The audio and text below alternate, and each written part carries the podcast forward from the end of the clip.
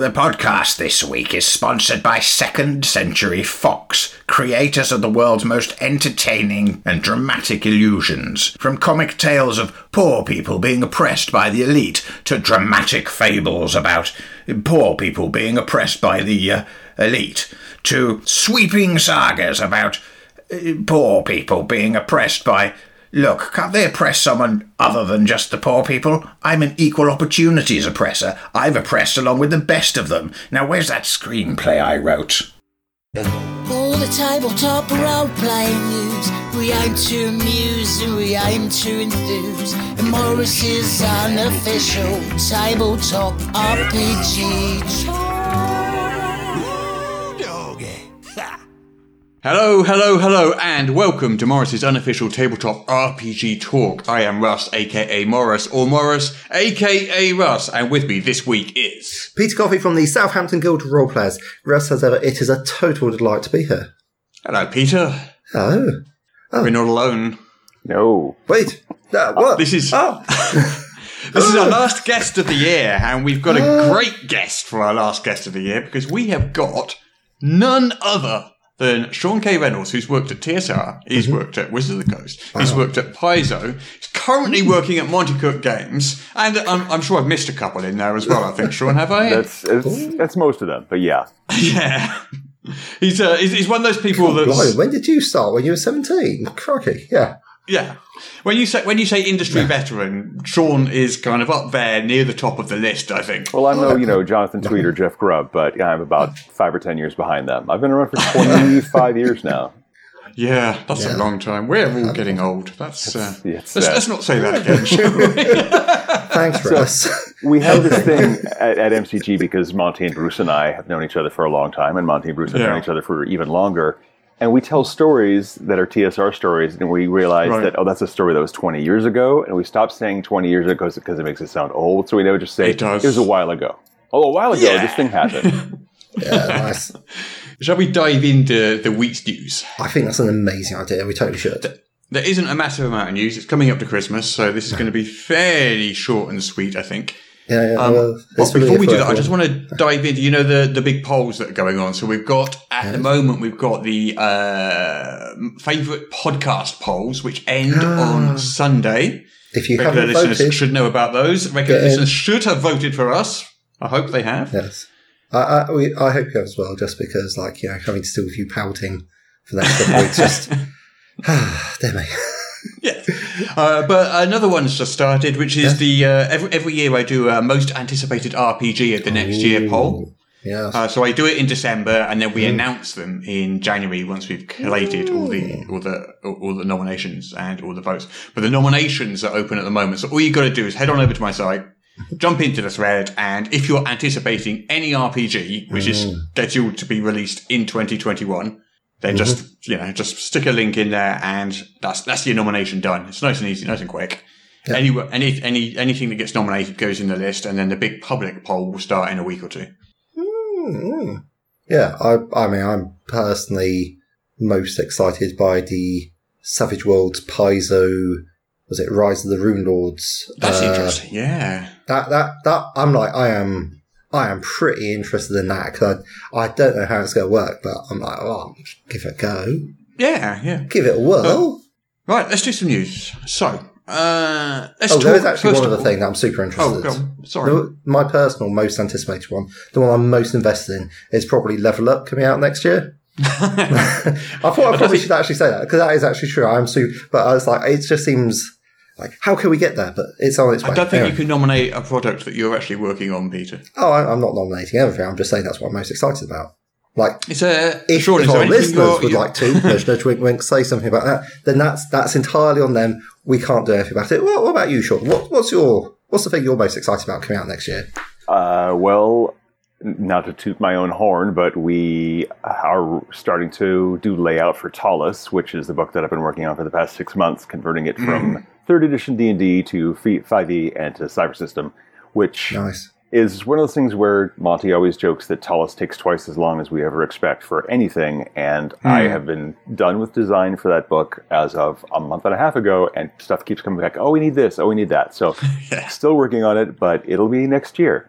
Is this thing as big as the original? Because the original was massive. Yes, and because we're doing a CES version and a 5e version, technically we're actually Right. putting out two 600 some Wow. odd page books at the same time. Wow. It's pretty Whoa. crazy. Now I have I have a copy of the original upstairs. It really is. You could uh, you could beat someone to death with that Oh, thing. yeah. It's uh, it's a brick. It would stop a bullet. Yeah, dual, exactly. dual purpose in case of zombie apocalypse. You've got your copy of Ptolus, defend yourself from zombies, and avoid boredom at the same time. Exactly. It sounds like an immensely valuable product. It does. It does. okay. Um. So the news. So I wanted to start talking about a little bit of Star Trek first of all, Ooh. because uh, Modiphius, Yes. who published nearly every single RPG in existence, uh, have announced that their license for uh, Star Trek has expanded slightly. Oh. Uh, they are now including, you know, the two. Well, of course, you know the two recent shows. Everyone does. Uh, so Discovery, Discovery and Picard. and yes. Picard uh, are both going to be joining the sort of stable of different, um, different sort of TV shows that they're because they already cover the original series. They already cover uh, the Next Generation. Deep Space Nine, I Deep remember Space something Nine, for. Yeah. and all, the- and Did they do era. Voyager as well? I don't remember. Well, it doesn't ring any bells, but It's the same. seems, it's the same kind of. It's the same kind of era, isn't it? I'm sure. Uh, yeah, yeah. I reckon you could probably fake it. yeah, I reckon Yeah. so. But got- anyway, I, I know uh, the Borgs come out, so that's like, yeah, you got all the stuff, you got all the bits. Yeah, Just make it up. yeah. Pretend. But now, now, now we've got Discovery and Picard. nice, nice. That is Yeah. intriguing. Um, there's also this picture of this kind of tricorder set. And I'm not 100% sure what it is because all I can see is the picture and it's quite small, but uh, it's like an original series. You know, like the original series of Star Trek had like a tricorder and it's in this Mm-hmm. little sort of waist pouch thing, satchel thing. So um, it's A got this set, which is say. yeah, which is kind of like this shoulder slung. Looks like a shoulder slung satchel with bits, cards, or something in it. Okay. I'm not sure how it works. Might might have drugs. It might have drugs. you never know. Who knows? Who knows? It might have an actual tricorder in it, for all I know. That would be amazing. Okay, got to Is, kickstart is this that. a product coming from Modiphius or? Yes. Well, they've, they've published a picture of it. I assume. I assume it's a project coming uh, coming from them. Oh, I've have a look at this. I'm Modiphius tricorder. Yeah. I'm not. I, I'm not 100 percent sure what it is. I, I would investigate it, and uh, I'll find out for next week exactly what it is because I can't see right now. Yeah. Ah, that sounds interesting. Okay. Uh, so I wanted to kind of go back 20 years briefly.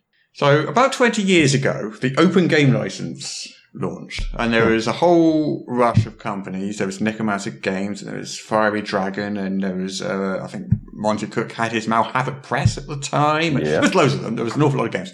But one of them was Fiery Dragon Productions, and um, I, I remember them well. They were, you know, a really friendly, lovely um, bunch of guys, and they produced an adventure called uh, Nemoran's Vault. Hmm.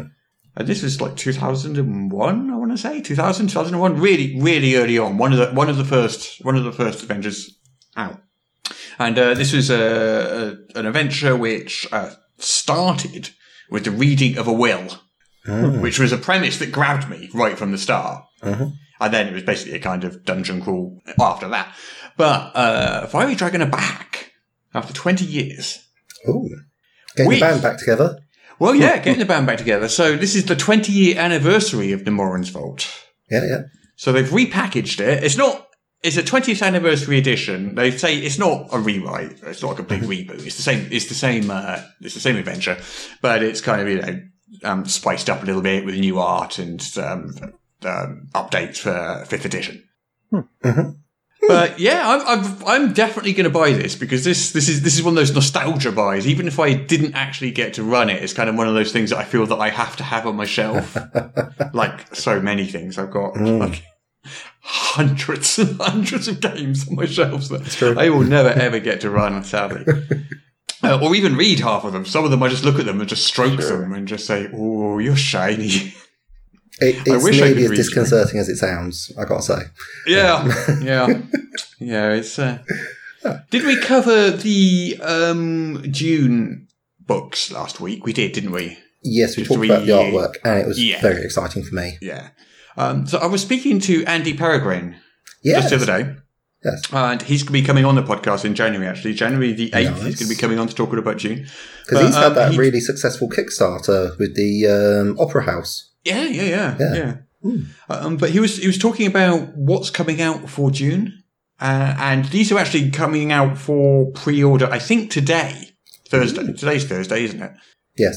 Yes, today's Thursday. It's a it's a it's a pandemic. Linear time is the concept we've long abandoned in the UK. we've we found Jeremy, inferior. Jeremy. We've gone back to imperial time, which is measured in like you know uh, the lunar calendar. So yeah, that's that's why Russ is confused. Yeah, I, I never know what day it is these days, so yeah, I have no idea.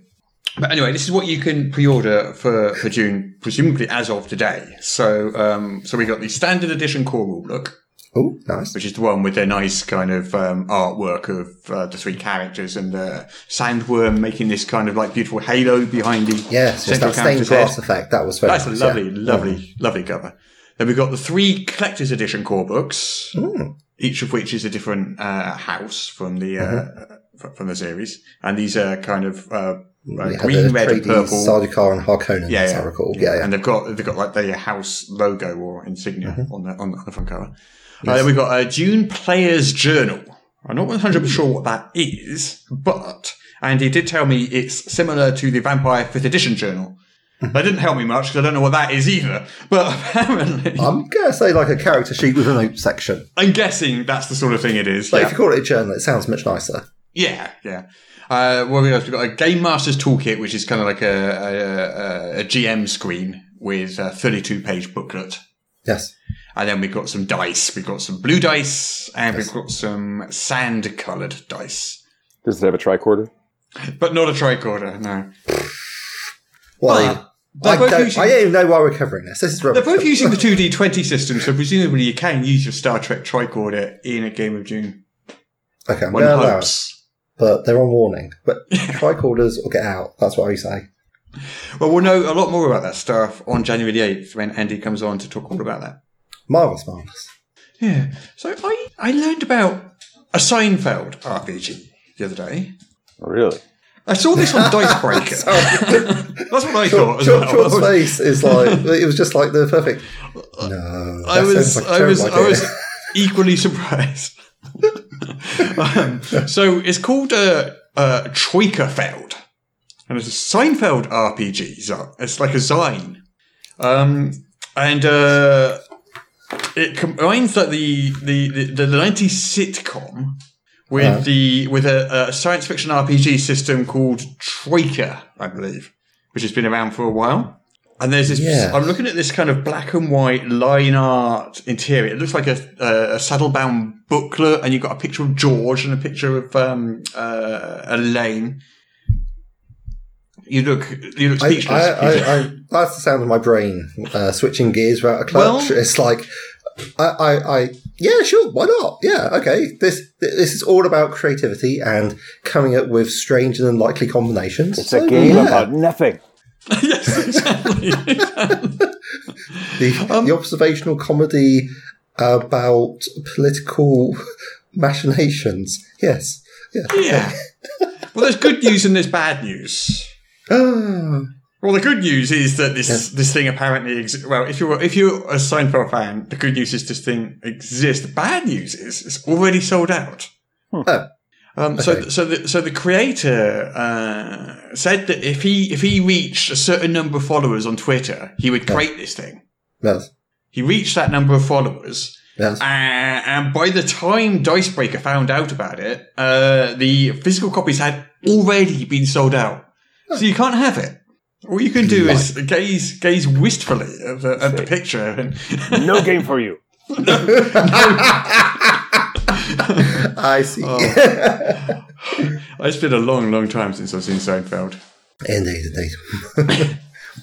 okay, well, th- there you go. There is a game out there if you like Seinfeld and Troika, and if you like both and RPGs, then you're set, except you aren't because you can't get it. yeah. Okay, well, um, thanks for that, Grinch.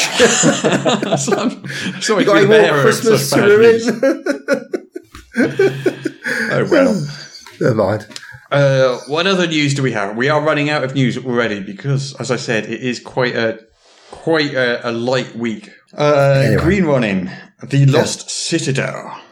Oh, So I don't know an awful lot about this, but uh, this is a uh, role playing game Mhm. Seven decades ago, there were cities upon cities, kingdoms and nations. Cultures met each other in war, travel and trade. Humans, dwarves and elves and people made their fortunes across vast lands for two millennia. And then, apparently, rather unfortunately, rather carelessly, I think, the world ended. Oh, no, that was careless. Yeah, yeah. That must have been 2020, I guess. Too soon, Russ. Too soon. 2020 is nearly over. 2021 is going to be an amazing year. Promise. It's going to be good. I'm just going to do some deep breathing exercises. Please Yeah. continue. Anyway, so the world's ended. The all these nations they've crumbled. Magic has sputtered. Apparently, nature has sickened, and civilizations have died.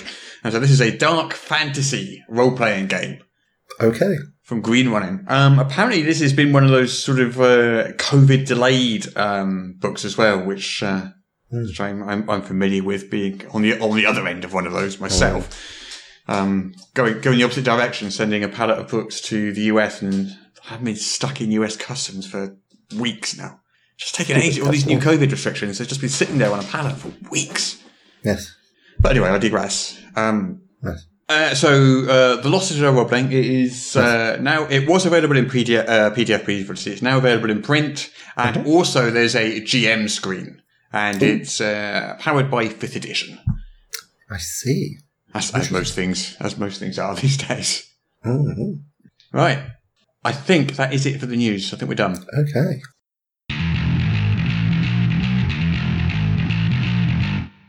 So, what character are you playing in today's Barrows and Bear Owls game?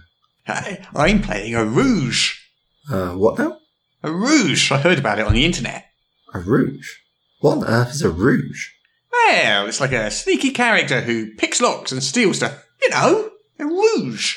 Uh, you mean a rogue? What's that then? A rogue is what you just said. No, I said I was a rouge, one of the marital classes. Ah, my friend, I think you may have stumbled across a common internet misspelling. Why? Are people not spelling rouge correctly? No, no. What I mean is that rouge is a frequent misspelling of the word rogue. It's quite common online, you know. Huh. So this blusher I bought isn't necessary. Necessary? No. But I gotta say, you look amazing. Although the rogue isn't a marital class, it's a martial class. Oh, why, thank you. anyway, what are you playing? Me, I'm a paladin. Uh, what now? A paladin. I fight evil and smite fiends with my fellow lads. Don't you mean a paladin? Um, maybe? Anyway, I can't wait to slay an evil demon with a mighty coup de grace. Eh? Blow of fat? Pardon? Coup de grace. That means blow of fat. I think you meant coup de grace, which means blow of mercy. Oh, I thought that meant uh, to mow the lawn in French. Well, never mind. Oh, well, silly me. Yeah, you're uh, thinking of Mardi Gras, which means Fat Tuesday, but gras and grass are two different words. You can tell because they are spelled differently, pronounced differently, and they mean different things. Are you sure? Perhaps we should ask the wizard.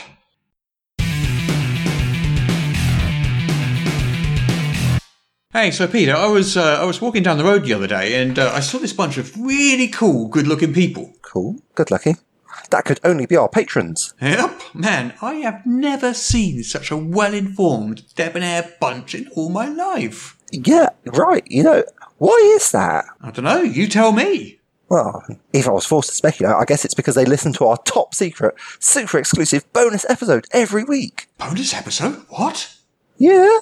Each week, our patrons get an extra half hour or even more of extra content that nobody else gets to hear. Oh, wow, that's amazing. Where can they find this? Oh, it's pretty simple. You just head over to patreon.com slash Morrus and pledge a monthly donation. Anything from a dollar to whatever you think we're worth. Huh, I did a, uh, a scientific calculation once just to see how much we're worth. Oh, yeah. How much? Uh, you probably don't want to know.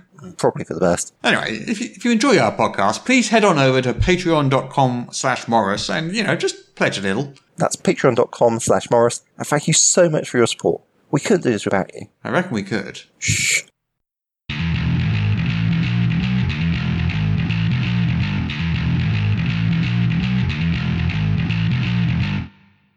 Shall we talk about you then, Sean?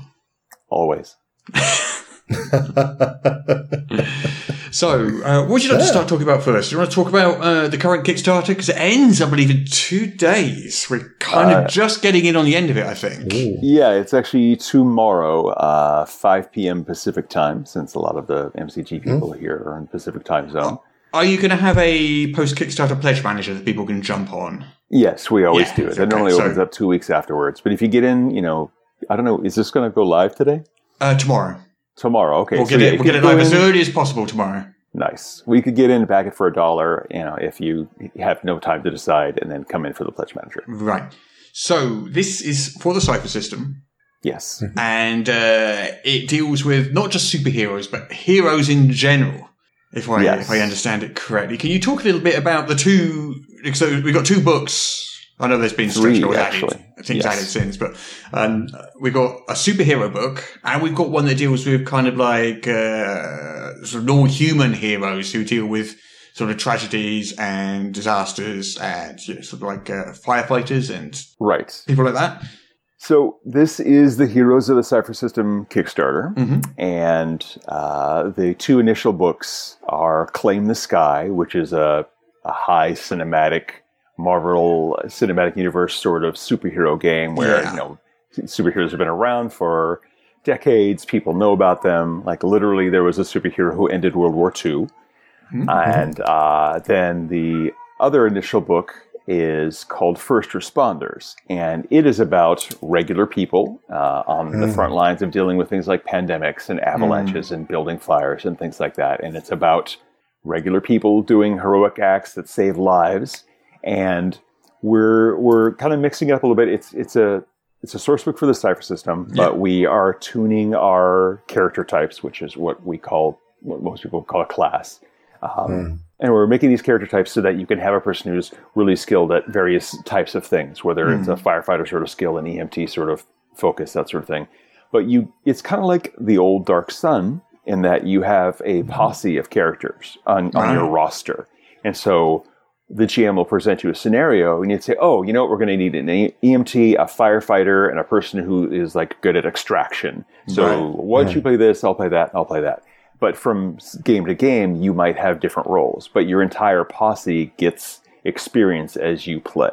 Right. so it's kind of like troupe play almost in a sort of- Right. yeah, yeah. Right. And uh, because of the Cypher System supplement, uh, you can use it on its own, just in its own, like basically the real world sort of uh, setting.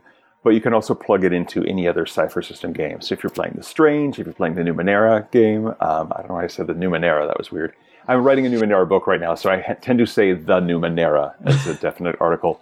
Um, but you could use it with uh, Claim the Sky or our horror book Stay Alive that I wrote. So you could have a you can actually have a situation where in one session you're playing superheroes defending a city against an alien invasion, and then in your next session you're like, okay, now we're going to switch and we're going to play all the regular people who are dealing with, oh, this building is on fire, or oh, the aliens have torn up the street here and we've got buses falling off of bridges, and so you're kind of like seeing two different sides of that scenario. Right. So going into the sort of um, the, more the, the more mortal hero side of it, what sort of adventures would? Because I, I can imagine uh, maybe sort of like you'd send someone off to rescue people from a burning building or a broken bridge, or you just mentioned an alien invasion invasion just now. What sort of adventures could you expect to to send a group of? Uh, basically, any sort of disaster scenario that would require some sort of emergency responder, and and we're going to have uh, Sean and Monte, I believe, are the primary designers on this, and they're just going to cover all sorts of stuff: uh, avalanches, uh, buildings on fire, landslides, earthquakes, tsunamis, pandemics, uh, all that sort of thing. Really, just Anything sound that like you're just talking about 2020 there. yes, I'm just reciting news headlines at this Yeah, point. Um, But that's the sort of thing that we want to like because 2020 has been a horrible year for Mm. everybody. We wanted to shine a light on the people who are real heroes in the world and really doing the hard work of saving people's lives. So was this year partly, I say Oh, inspiration, that's the wrong word, but, uh, you know, what was the catalyst for, for this Yes. project? Exactly. Yeah. And moving over to the uh, more superhero side of things, then, so this is sort of traditional sort of DC Marvel stuff. What's the sort of power level we're talking at here? Are we from X Men, Superman, or can it range? This is that's a good question um, because obviously you have you have Jessica Jones and Daredevil on Yeah. one end, and then in the middle you have the Avengers, who are very powerful, and in the high end you have characters like the Silver Surfer, who you know is is doing this big Yeah. cosmic level stuff. Um, the Cypher system is pretty flexible. Um, we already have the core book that covers kind of lightly covers superheroes as a genre and introduces like over the top, like really high level difficulties. We want to push that a bit further. Um, in, in terms of our game, like something that has an impossible difficulty is a level 10 challenge. Right. Superheroes already go up to like level 13 in our core book. Uh, this is going to push that up to 15. So you can have really weird stuff like, oh, I need to go and punch the meteor that's going to hit the Earth. Otherwise, everybody dies. But the game also handles really low level heroes uh, on top of that. Uh, I actually ran a playtest, not a playtest, just a, a preview of the game to uh, our, our team. Uh, we have a new community manager, Latia, who has been on board for about two months now. And uh, she had never played the Cypher system before. And so I ran a little one shot supers game with literally, it was teenager superheroes who had just Right. gotten their powers and they were inspired by the Avengers. And so we had like a Captain America analog and an Iron Man analog and that sort of thing. And uh, the game handles like like baby superheroes really really well. I did a similar thing in uh, Stay Alive, the the horror book that I did, where the characters are brand new vampires, and basically uh, we have these things called power shifts, which is you're just you're really good at X. Like you can have a power shift in strength, or a power shift in agility, or in healing, or in like one of your like you could be I'm I have a power shift in eye lasers or whatever. Right, yeah. Um, But you can normally a character has three of those. You can dole those out more sparsely and say, no, you only have one, and then you're kind of you're hoping to get your second one eventually. So there's there's a wide range. The game handles it pretty well, but uh, I, I want to make sure that we have a lot of fine granularity in being able to choose Yeah. what we're doing. But the Cypher system, as you say, it's, it's a sort of lightish and very flexible system. And uh, it's, it's covered superheroes before, I believe, hasn't it? With uh, what was what was the previous uh, previous book? Uh, well, the core rulebook has it, but there's a, an adventure called Dread Expectations, Uh, which I think was a superhero that could be it. That could be it. Yeah, yeah. So what what is it about the Cypher system that makes it sort of so flexible that it can handle, you know, for, at one end superheroes? Because if you think about something like the, the old D twenty system, it would struggle to do you know, superheroes mm. and gritty sort of street level, you know, uh, dungeon crawlers. How, what makes this mm. Cypher system able to, you know, bend to that degree?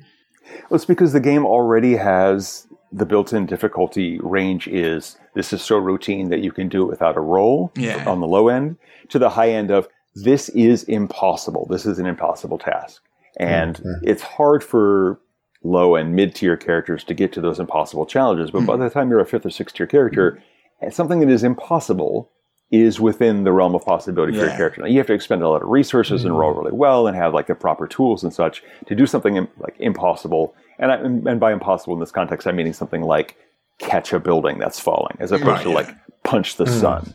Um, But we can push the realm of possibility into something even more extreme when we realize that we are dealing with not just superhuman characters, but meta superhuman characters. Hmm. And so we're just pushing those boundaries. Degrees of impossibility. Sounds Yes. like a bit of a conceptual challenge, but I'm, I'm liking it. Yeah. It's degrees of infinity, is what it is. so I noticed you just did something interesting with this one is that uh, even if you haven't played the Cypher System before, and even if you don't have a Cypher System core rulebook, you're giving a PDF, the Cypher System core rulebook, away to, is it pretty much every pledge tier?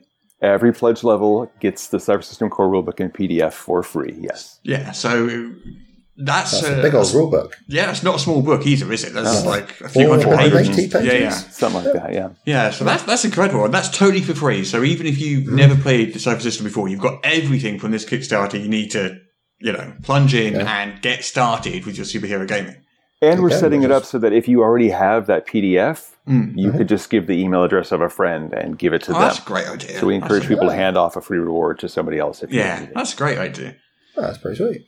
So, so you mentioned a third book earlier, a secret third book. It's not that secret. Yes. 'cause it's on the So the Kickstarter first- but- The first stretch goal book is called The Origin. Mm-hmm. And if you want a more subtle sort of superhero uh, scenario where like you're just kind of the first generation of superheroes, they're not known to the world. Mm. Uh, there might be a government organization or a private organization that's trying to find these supers that have appeared. You got to keep everything on the down low. that's uh, that's what the origin is, and uh, Bruce is writing that. He has a really great pitch up on the the Kickstarter page, which is we we folded it also over onto our website. Yeah. Uh, but if you want a more low key, less like there's no people running around in in capes and flashy costumes in the Spandex, origin. yeah. So it lets you kind of cover an entirely different genre than you'd get from the DC or Marvel universes. Hmm. I, I always think the Monte Cook games, I think, were probably one of the first of those big, big sort of sort of like quarter million, half million dollar RPG Kickstarters. I think when Monte did that with Numenera, I think it might have been the first one. I'm not sure. If It it, wasn't, it was. was. It, it- yeah. It Um, started off like my, the original stretch goal for Numenera was twenty thousand dollars. Yeah. and they just suddenly kept hitting stretch goals, and finally, at you know half a million, there we were. Yeah, so that's, yeah. that's the point where Monte and China said, "I guess we need to make a game company for this because we can't do it ourselves." Yeah, and I think I think it made a lot of people sit up and say, "Wait a minute, this is a thing that you can actually make revolve an entire business around." yeah. And I I think, think- Monte's been a pioneer for a lot of that. Like Yeah. the first D20 PDFs were Hmm. Malhavoc Press, and Monte's like, "Uh, this thirty-two page PDF." How about I sell it for five dollars? Yeah. People are like, I will buy that for five dollars, and that just became the standard for the longest time. Yeah, no, I remember the days RPGs. when it was RPG Now at the time, wasn't it? It was be- Mm-hmm. before DriveThruRPG, and uh, there, there weren't that many people on there at the time compared No. to compared to now. It's literally thousands and thousands, Yes. like every day. But back there, there was you know there was what, hundred people selling, maybe something like that in total. If that. And Monte was definitely right there at the beginning. Yeah. But, but I mean, it's not it's not been guaranteed success for everyone. No, I can think like uh, poor old John Wick had uh, some of his like plans not work out because he couldn't get the funding for him. But yeah, yeah, well, it's harder to stand out. Monte on Cook's John been very Wick. reliable about it. Yeah. Mm, mm. But but yeah, I think Monte when he did that and he did that sort of first half million dollar Kickstarter, but then was it like six months was it a year later, six months later, he did another one. the and then Strange, you've been probably. doing two a year ever since, and every Yes. single one of them, you know, they vary a bit, but they've all been one of those sort of top tier, really big hitting, sit up and take notice. Wow, that's a lot of money, kind of, uh, you know, big big Kickstarters, and it's kind of like you guys have pretty much nailed how to do Kickstarters.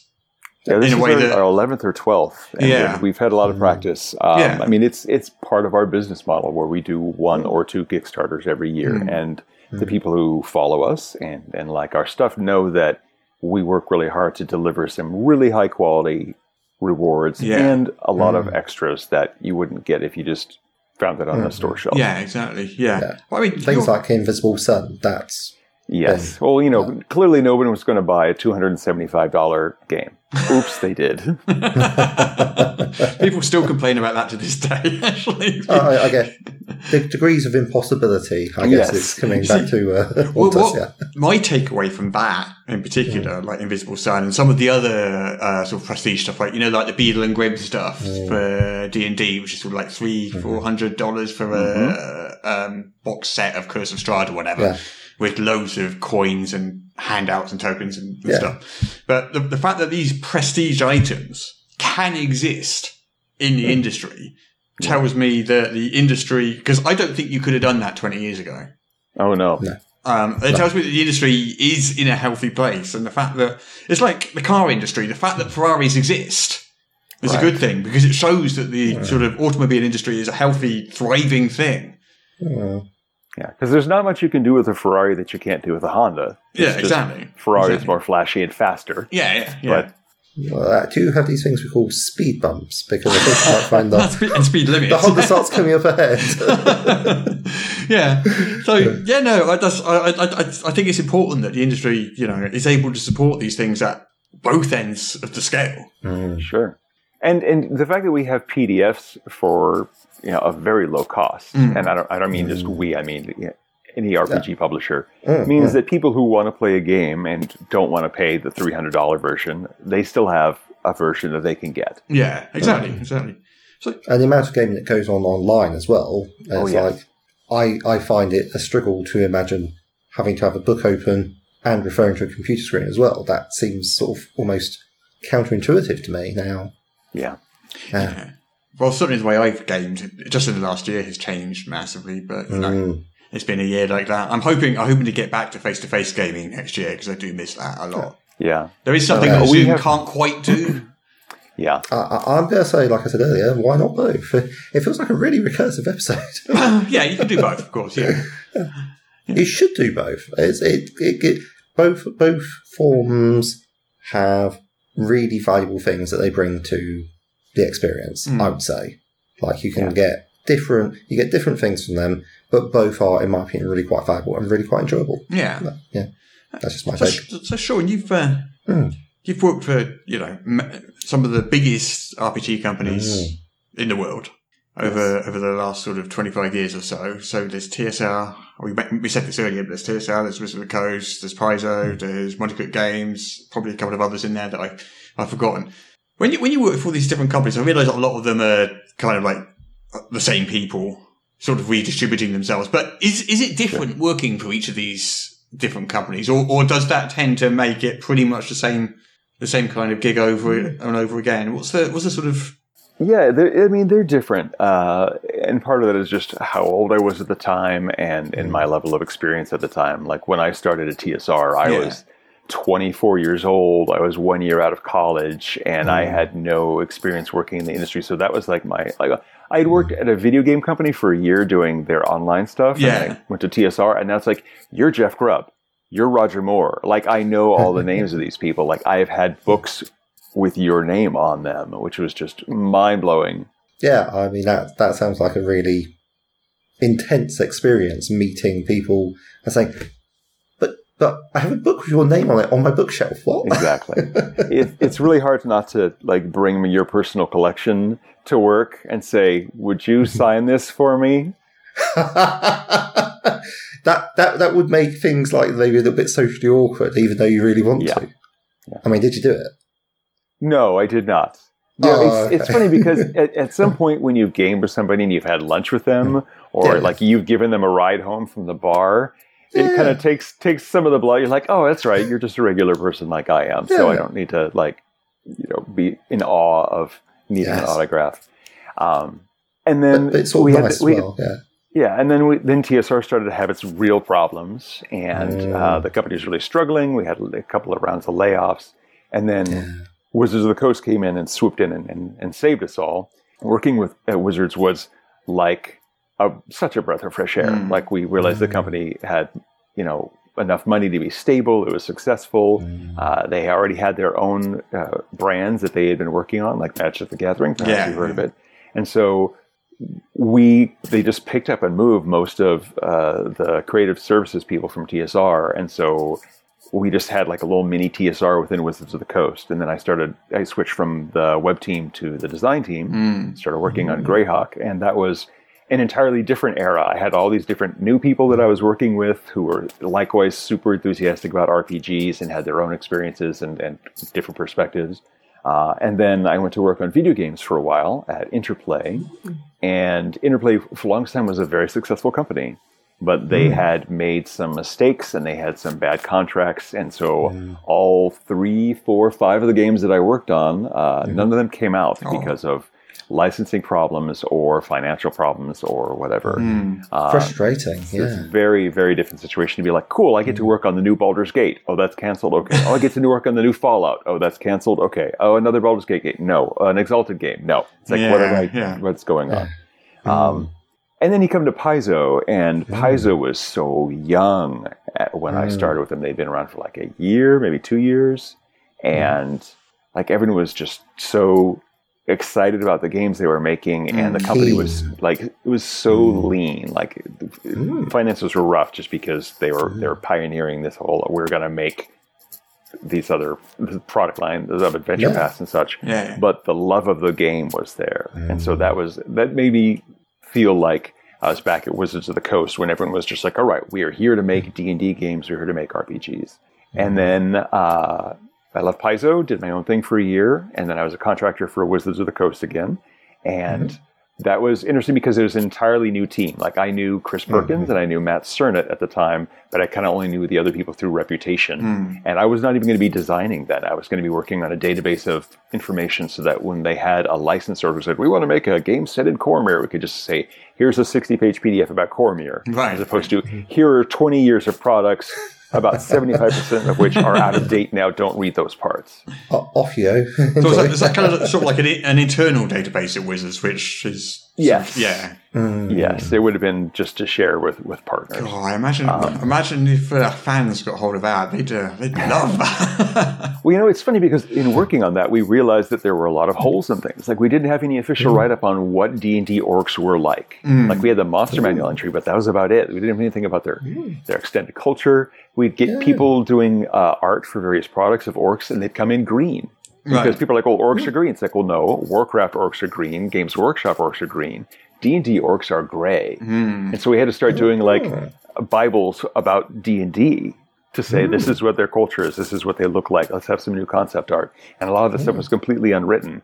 And then we started working on the Volo's Guide to Monsters and realized that yeah, a lot of the stuff is just not really written down anywhere. We need to concisely put this information together so that licensors can use it, we can use it, and the players can use it. yeah, I guess otherwise you just get massive people bringing in project. baggage from other things, don't you? You end up with Yes. Tolkien, or you end up with you know wha- whatever, which you And then- which someone like Wizards needs to sort of stamp their thing and say this is Yes. a D and D orc, and it is not the same as a Tolkien. orc." Exactly. Yeah. Exactly. Especially as the D and D orcs came before the Games Workshop orcs Yeah. and before the Warcraft works and so you know you can't. It's like Monte did a review, a fake review of the Lord of the Rings movies. Like, oh, this is so derivative. Like orcs, uh, like elves and dwarves hate each other, and blah blah blah. It's just a joke because you're like, oh, D and D's been doing this for years. Yes, there's a reason. For that. Yeah. Um, and then after Wizards of the Coast, here I am with MCG, uh,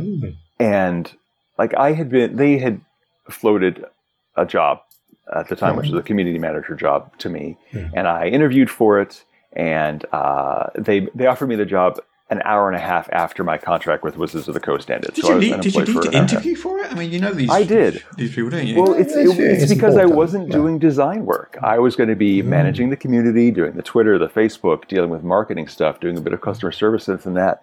And I had experience in all those things. Like as mm. I joked, it's like if you looked at my resume from college to now, and you subtracted all the game design, well, all those other parts are actually exactly what the community manager needed. yeah. Um, so yes, I applied for that. There were a lot of other people who were high up and they're they're looking, but I'm the one who got it. And then a year and a half later, we uh, I had our project manager leave, and so I kind of put on the project manager hat for a while. And then they said, "Oh, we have this stuff that needs to be designed. Would you mind doing design? You know, 75 percent of the time." And so I became designer again. Um, but working at MCG, you know, I've known Monte for over 20 years, and I've known Bruce for over 20 years, and Charles and Tammy for 10 or 15, and, and Shanna since when he and Mon- she and Monte started dating. So these are people that I've known for a long time, and they're people I've gamed with, they're people I socialize with. They're really like a family Yeah. to me. And one of the one of the goals of MCG, like we've we've all worked for bad corporate environments uh, or freelance environments, and like they said, we want this to be the last place you ever work at. Hmm. And I jokingly said, "Well, it sounds like you're going to kill me if I leave."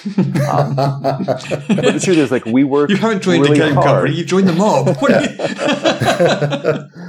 No, we work it's, really it's hard. It's like people quit bosses, they don't quit jobs. You know what I mean? Yes. So yeah. Mm. Yes, and so like we're a family. We're people who we we game together, so we socialize that together. we share personal uh, experiences. Yeah, like I think, I are think really that close. comes through though. I think um, you know, obviously, like uh, as fans, we don't see everything that goes on sort of on, on the inside of the company, but I think some of it does come through sort of on social media and just the, the way you you guys are. You you know, you're all you're all friendly. You're all quite giving with your time. You're all quite. What's, what's the? I'm, I'm trying to think of. The, there's a word that's Happy, happy. Well, it's not the word, but let's go with happy. That's not. friendly. Friendly, yeah, yeah. There's- there's- there is a word that I'm, I'm reaching for, and I just can't think. You'd think I was a writer or something, but anyway. well, I, I tell people I'm paid to write, not paid to speak. So if I can't come up with a word like that, that's fine. this is what thesauruses are for.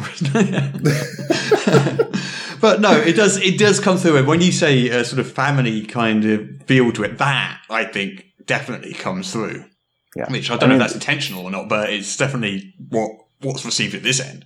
I mean, we we love what we're doing, and we think that if you're not loving what you're doing, then and then why are you doing it? Yeah. You know, I mean, there are, there are jobs that pay the bills, and there are jobs that fulfill you, hmm. and we hope that working at MCG is something that does both. Yeah, And you know, we are all close enough to say, "Hey, I'm not liking at this aspect of my job. Do we need to be doing this? Or is there someone else who could take over this aspect?" I mean, we're we're all friends. We cry on each other's shoulders. We cry at the state of the world. We cry with happiness when we succeed. So we're we're a very close team. Yeah.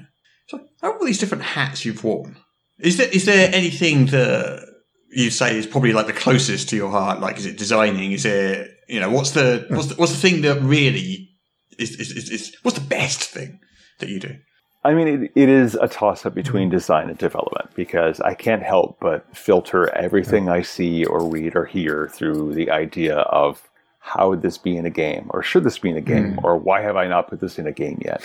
Um, the problem with a person who has a brain like that is that I'm not thinking about my current project. I'm not thinking about the next cool project. I'm thinking about the next Right, next yeah. cool project, mm. which is actually the sort of mentality you need as a freelancer because you're trying to land not the next gig, but the gig after that, so that you know that you have mm-hmm. continuing work. But I just have so many projects in my head that I have not put words down on paper hmm. in a digital sense in 10 years. But I'm like, oh yeah, there's that game that I mm. wanted to design, which is about X or Y or Z. Hmm. Um, But a close second with that is development. I really like reading someone else's mm. stuff and saying, oh, you know, you realize you mentioned this. There's actually an entire subsystem over here that you could tie that into. Right, yeah. Or, you know, or there's this, you do this. How about making it associated with this creature? And I like taking mm. stuff that is, you know, a B or an A minus, and in my opinion, bringing it up to an A. Mm. And like, it's like how an editor's job is to make the writer's finished work look polished and excellent, so that you would never know that there was an editor involved. Yeah, yeah. That's like that's kind of the mm-hmm. joke. Is like if you're a good editor, nobody knows. Yeah, that the you unsung actually touched it. heroes, really, aren't they? Of the uh, Same thing with a developer. The developer says, you know mm-hmm. what, this is a really dumb joke. This is a dumb Easter egg. Let's take this out. Yeah. Oh, you realize that this character's name is about 90% the name of a body part that you don't want to mention. yeah, or, or hey, this, like this contradicts this, or you haven't Yes. explained mm-hmm. this, or you know, Like, I'm a teacher at heart. I, I trained to be a mm, teacher and I mm. just took a left turn into game design. Mm. And so when I can take something that somebody has written and mm-hmm. show them how to make it better so that in the future they're automatically going to make it better. That that's that's my heart going, Yeah. okay, good. I've succeeded as a teacher. I've taught this person a skill so that they can be even more awesome than they were before. Hmm. do you ever see yourself going back to D and D at any point? I mean, technically, I am. I'm writing a lot of 5e stuff these days. Oh yeah, of course. There's the uh, Ancients. uh, Numenera Yeah. Five E, which was and last we've year. I got want to Ptolus. Yeah. and, uh, that came out early this year. It's hard to tell with how 2020 Yeah, is. yeah. I think it was earlier this year. We've had a couple of 5e compatible books. And then next year, Ptolus comes out, which is a huge 3e campaign setting that we've converted to 5e into Cypher System. So I work very often with Player's Handbook, the Monster Manual, and the DMG. Um, whether I would like ever work for Wizards and do some official D and D stuff, honestly, I don't have time. Hmm. I'm really hmm. busy working on MCG stuff, and then hmm. enjoying the fact that you know I, I live with my girlfriend and her son, and I'm renovating this basement that's my office, and so I don't have a lot of time to take on any additional work stuff. Sure. But you know, it's funny because a lot of people who don't work in the industry assume that there's these terrible rivalries between the game companies. Mm. Like, oh, so and so hates so and so, and this person from this one company can't stand this one. And yes, there are some of those because people are people, and that's what we do. But you know, a lot of these game companies are here in the greater Seattle area. And so hmm. people from Paizo game with people from Wizards, and people from mm. Wizards game with people from Green Ronin and that sort of thing. So we all know each other. We've worked together off and on over the years. And so there are many times where people say, Hey, I need, you know, someone to come collaborate on this. Or, Hey, Wolfgang mm-hmm. Baur, could you fill in, you know, and write a chapter of this source book that I'm doing? We all are quite familiar with each other's work. And mm-hmm. uh, if if I had the time and somebody asked me, I would definitely step up. Mm. But it's a question of finding the time. Yeah, no, that's right. Mm-hmm. So uh, Mon- Monte Cook Games has kind of, like, like you just said, in the last year or so, started to sort of uh, dip its, I to say dip its toes in. You're kind of plunging in, aren't aren't you, into 5e with, as you said, Ptolus, and there was Numenera 5th edition as well. What was that? what was They had that really cunning marketing scheme, if you remember, didn't which was slip the bits of paper bits into of paper with 5e notes. Yeah. Yeah, I remember that. Yeah, that was That last was an year. accident. That was not marketing. That was purely Oh, an yeah. accident. How did that Yeah, happen? yeah. Yeah, that was a clever idea. On your bike, mate. Go on. But, but what was the thinking between between sort of diving into 5e kind of headfirst like that, rather than making everything Cypher system? Well, you know, we we're always trying to experiment and do new things, and we know that 5e is doing really well. Mm. And so we said, all right, let's do a Kickstarter and see if there's enough interest in us doing some 5e stuff. And I, I think the original goal for that Kickstarter was forty thousand dollars, and it ended up getting four hundred or five hundred thousand dollars. So we're like, okay, clearly there is a market for us to do some 5e stuff, and people want us to do it. So let's work on that. And that was Numenera. That was like not even traditional, you know, pseudo medieval fantasy. That was science fantasy, science fiction uh, in a fantasy setting. Um, and then Ptolus, again, also hit over five hundred thousand dollars. Yeah. And certainly a lot of the Ptolus appeal is people who love the original Ptolus and they are playing either Cypher System or 5e, and so they wanted to try it in the new system. But who knows how much? A half, a third of that is people who would say, I would love to have a gigantic, fully written city for 5e. Gimme. What about the Um, Numenera people though? Are they did they tend to be Numenera fans who were already playing Cypher System who decided to pick up the, the, the 5e version as well? Or were they new 5e people who were checking out Numenera for the first time through the 5e lens? It's it's both. Um, we have people who love Numenera, but they only have players who want to play 5e. Like we have GMs who've said, Yeah. I love this setting. I want to run it for people, but my players won't play anything but 5e. It's like, well, here you go. Now you've got that as 5e and you can play it.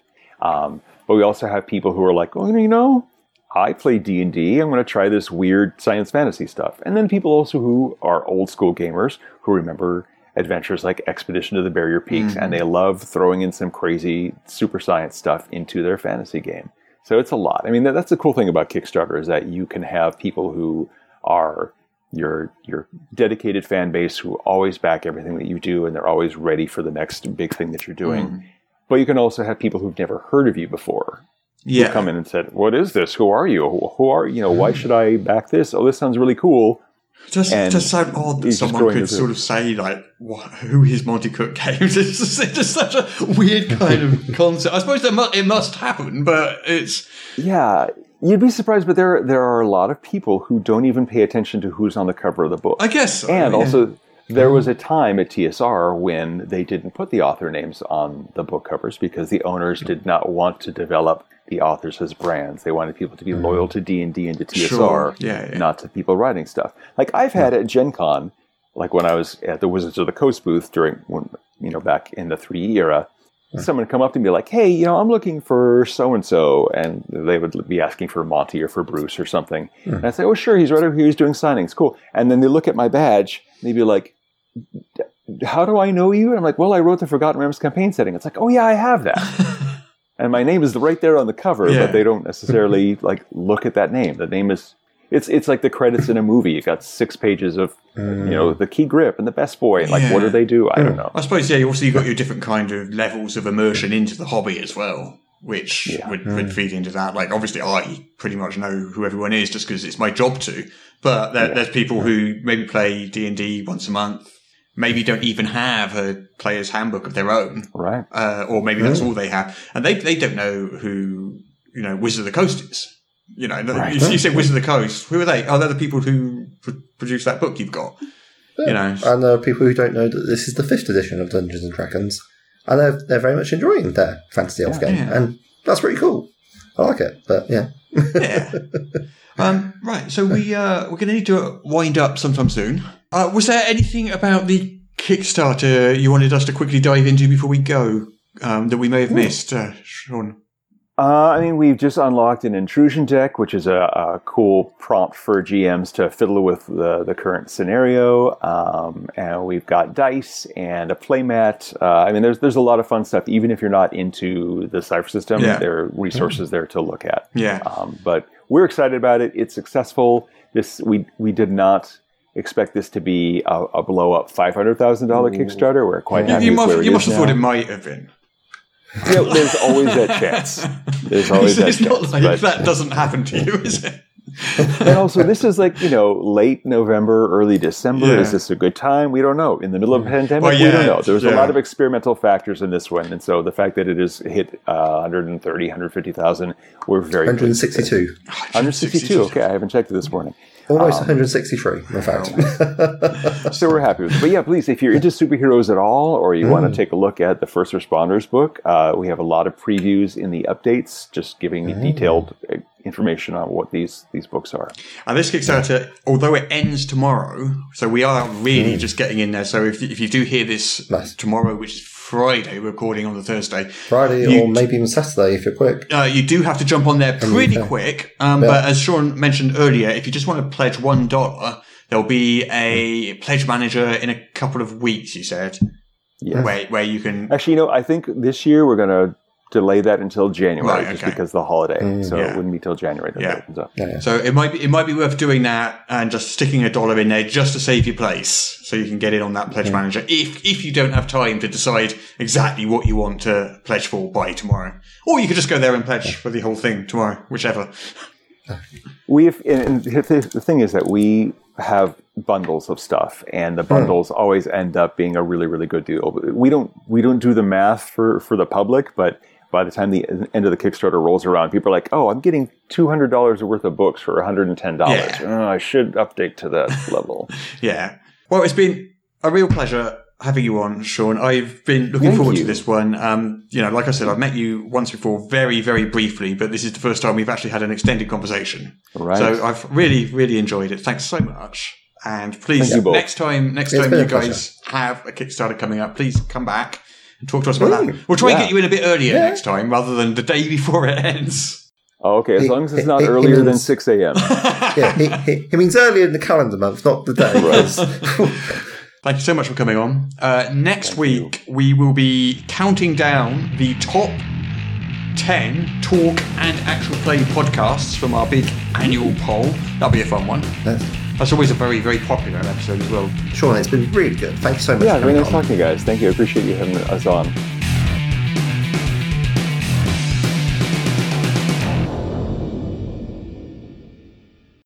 Apparently, I now have to read this to you. This is the official podcast of Morrus's unofficial tabletop RPG news, which you can find at enworld.org. You can find show notes at morrus.podbean.com or wherever you found the podcast. If you feel like they deserve it, you can support the show on Patreon. In return, you will receive exclusive bonus content. Just go to patreon.com slash morrus. If you're interested in his babbling nonsense, you can follow at Morrus on the Twitter. Send your emails to morruspodcast at gmail.com. Not all of your emails, just the ones you want us to see.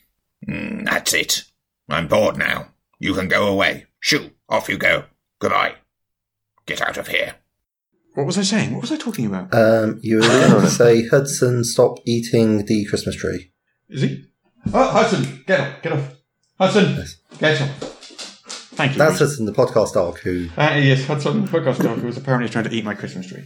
Which you cannot do. Yes. But he, he, he could eat it, but that would be a problem. Hmm. Yeah, if you do see Hudson try to eat the Christmas tree, do let me know.